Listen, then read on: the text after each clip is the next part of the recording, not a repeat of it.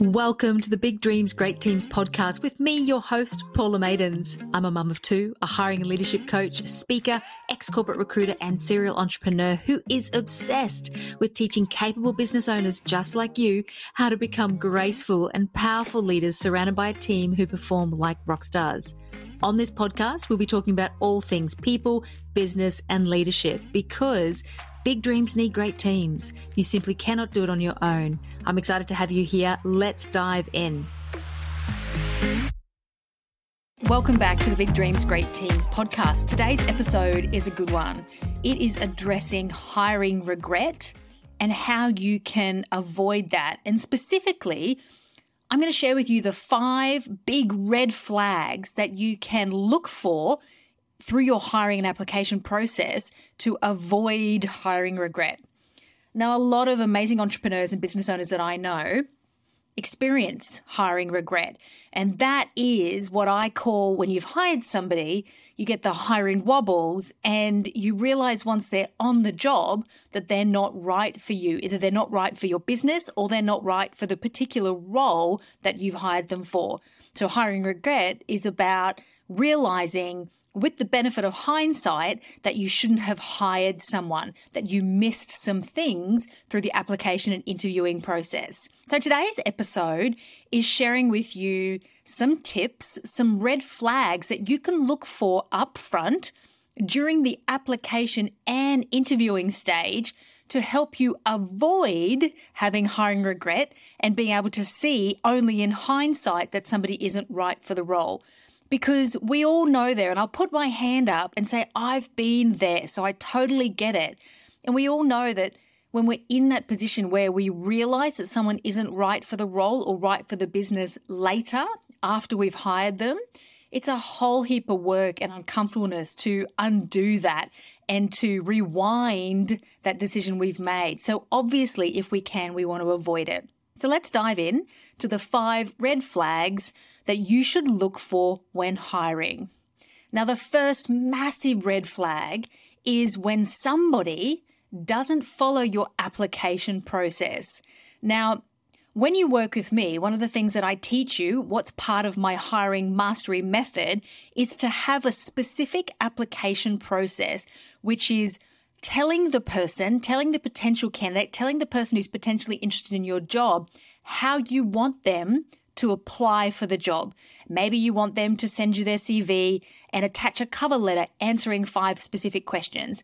Maybe you'd like them to record a video. Maybe you'd like them to submit their CV through Seek or whatever portal you're using and draft their responses to the application questions, you know, and attach it in a cover letter. Maybe you specifically say, send me an email with this in the subject heading and address these four questions as part of your application.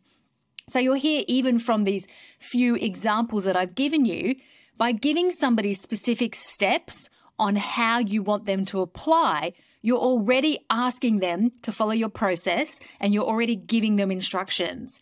So if somebody doesn't follow your process, i.e., you ask them to do a video and they don't, you ask them to answer some questions, they don't, they ring up and they want to ask some questions before taking the time to put their CV in, etc. This is all an act of not following your process, and potentially it means they don't have a high attention to detail. Potentially, it means that they didn't even see the questions. Potentially, it means they skipped over them. Potentially, it also just means that they want you to do things their way and often when somebody rings you or sends you questions or sends you, you know, things that they want to know before they invest the time in actually applying to you, it's a really great indication that they're more worried about their time than yours. So when somebody doesn't follow your process, that's the first red flag. Now, I'm not saying you eliminate based on that. In some circumstances, I've had many clients who are in what we call like a tough market or a tight market where people have applied, they haven't followed the questions, they haven't followed the application process, and we haven't received enough people who have done that that we can then go back to the good people and actually say, hey, the first step is completing these questions. Here they are again. Please take the time to complete those. So often that has to happen, and that's okay.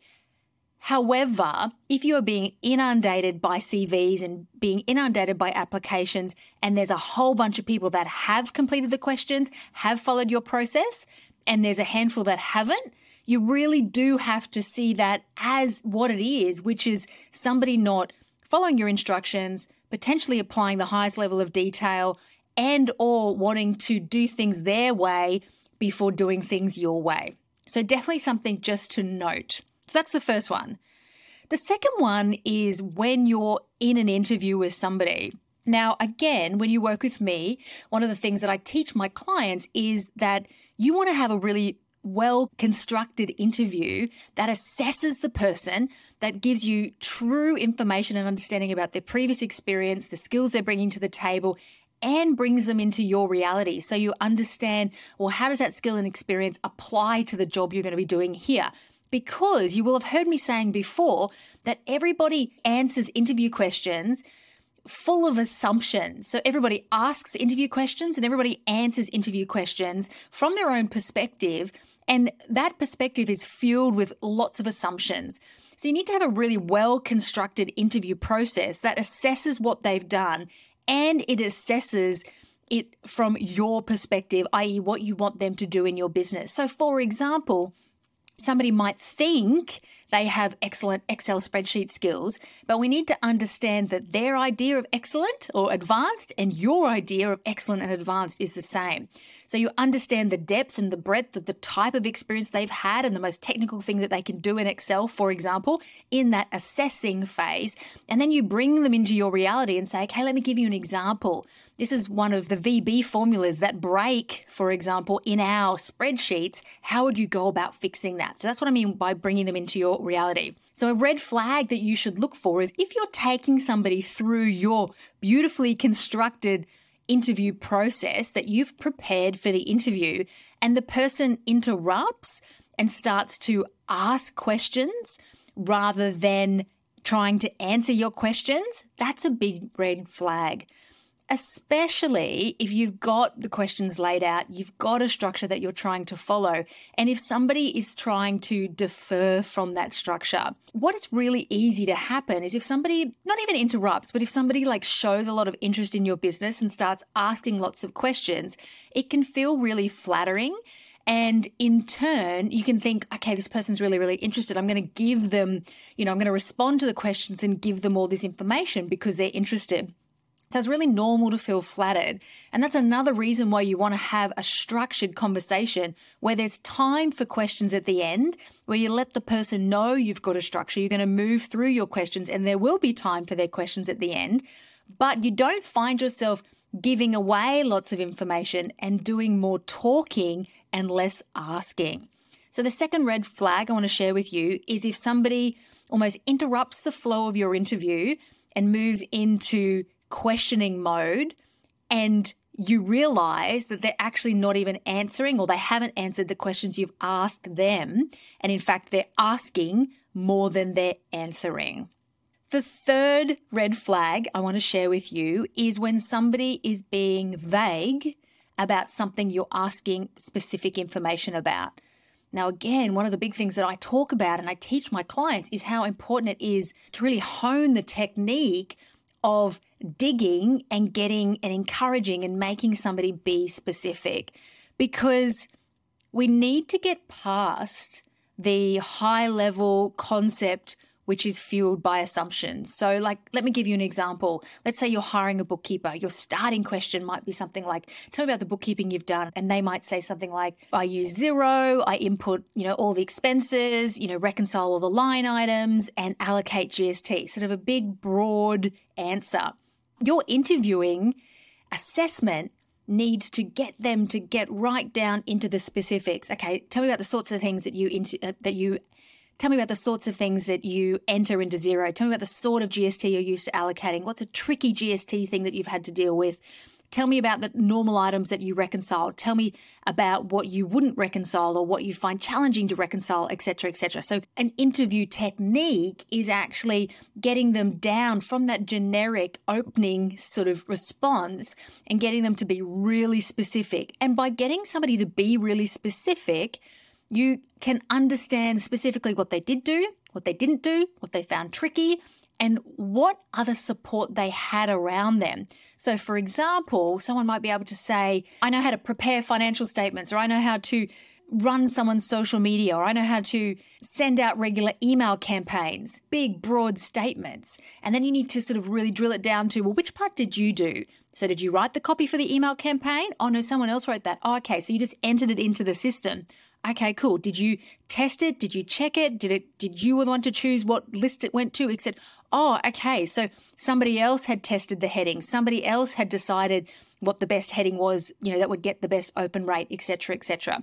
So a red flag is if you're asking for more information and you're trying to drill down, and the recipient is staying vague. So you're trying to get them to get specific, and they're staying vague. So they might be vague about you know the specifics of what they did and didn't do. They might be staying vague about the name of the system that they used or they're unable to give you a specific particular example. All of those things are red flags. Now they may definitely be nerves, 100%, and we do need to allow for that for sure. But through just having general conversation, supporting the person to relax, ultimately you need to get to the specifics. And if the person, for whatever reason, isn't allowing you to get to the specifics, it's a big red flag. And ultimately, it really makes it difficult for you to make a great decision if they're right for the role because you don't have the specific information you need to make that decision. The fourth red flag is when you get to the stage in the interview where you offer the person the opportunity to ask questions and they don't have any. Or if the questions that they ask show that they haven't really done much research about your business. Huge red flag. Somebody should always have at least a couple of questions. Now, often in a really thorough, robust interview, you may have already answered the person's questions, which is totally common and great. However, what you're looking for is the person to have a list or something that they're referring to where they say, Oh, let me just check that all my questions have been answered. You asked a couple and then rattle off their pre prepared questions so that you can be like, Okay, they did some work, they did some preparation. And really, there should be at least one or two general questions about the business, about the future, about career opportunities, or something that they have prepared to show that they're genuinely interested. So, huge red flag if they don't have any questions prepared, or if the ones that they have are generic ones that they could have worked out through some simple research about your business. Red flag number five when you get to the stage in the interview or in the you know application process maybe it's after the interview when you start talking about salary and money if you get the impression from someone that it's all about the money that their decision is mostly going to be based on the money huge red flag. The black and white reality of it is is you don't want to hire somebody or have someone make their sole decision about joining you and your business based on money. You want the money to feel right to you both, to you and them, and you want it to be part of their decision, but not the basis of their decision. Because you'll never be able to keep up and continue to satiate that desire to feel like they're being paid a lot of money. And we all know that what feels like a lot of money a week or two later doesn't feel the same in our body. And so if the person is looking for that feeling, they're looking for that almost that adrenaline hit of, oh, I'm being paid so much. In a month's time, when they've started spending more, you know, maybe they've allocated more to their mortgage, whatever it is, it's not going to feel like as much. So if they're just looking for that feeling, then in, you know, one, two, three, four, maybe six months' time, they're going to be feeling disappointed and they'll be wanting more. And if someone else is tapping them on the shoulder, if you're in the sort of market where, you know, there's lots of money being thrown around, there needs to be more than just money on the table when it comes to the basis of making that decision. And I guess also just a little side note is when people resign from your business, if people resign due to money, I always encourage you to dig deeper and get to the heart of it. Or if somebody is coming to you asking for a pay rise, Absolutely, it might be about the money, but my experience is that money is the easiest thing to blame and to talk about, but it's typically not always the underlying reason why people do and don't choose jobs and do or don't stay in jobs. It's usually money and something else. That's my experience with the majority of the time when someone says, I've been offered more down the road. They've been offered more down the road and it's a bigger role and they'll be able to take on more responsibility and it's closer to home and they feel like they're going to be valued there more. There's always more to it. So if you get to the interview stage with somebody and the person seems like they're making the decision based on money or they're saying to you, I would move for money, this is about a money move for me, dig a little bit deeper. And sure, if they're currently being paid something that's ridiculously below market and you totally get why they'd be looking for something that's going to correct their salary to market, great. Maybe you do accept the money story, but you need to also understand what else is in it for them because it's that other stuff which is really important for you to be able to motivate and inspire them because you can't keep giving somebody pay rises the whole time and stay profitable. Okay, so they are my five big red flags that you need to look for in the application and interviewing stage to minimize finding yourself in a position with hiring regret after you've offered someone the job and found out later that they're not right for your business or not right for the role. And I'd love to know which one of these that maybe you've ignored in the past and you've learnt the hard way or if there are other red flags that you want to add to this list that you now look for through your experience. So let me know and I'll share them as well on my socials. So come over to Instagram. I'm at Paula Maidens Consulting and let me know which ones have you ignored. Tell me about your experiences or tell me about if there's another one that you want to add onto the list. Okay, so that is all for today's episode. And this stuff is literally my jam. I have interviewed thousands and thousands of people over the last 18 plus years. And hiring strategy, interviewing techniques, and powerful onboarding is just my absolute jam. I totally love it and I love working with my clients on it. So if you want to get your next hire right from the outset, then I invite you to reach out to me and let's see if we are a fit to work together. The best way to do that is to dive into a Dream Team discovery call. And if you're listening to this in May, make sure you book the call in May because my pricing and packages and things are totally changing as of the 1st of June. And so if you have been thinking about working with me, then I really encourage you to reach out, explore the conversation, and jump in on the May pricing. Okay, well, that's it for today. I hope that has landed. I can't wait to hear your thoughts and your feedback on the red flags, what you've experienced. If you've got any more to, to, add to the list, so reach out to me. I'd love to hear them. And as always, if you liked this episode, I really appreciate if you'd leave me a review. It helps me to get it in more people's ears, which is my absolute goal for this podcast. See you next week, everybody. Have fun till then.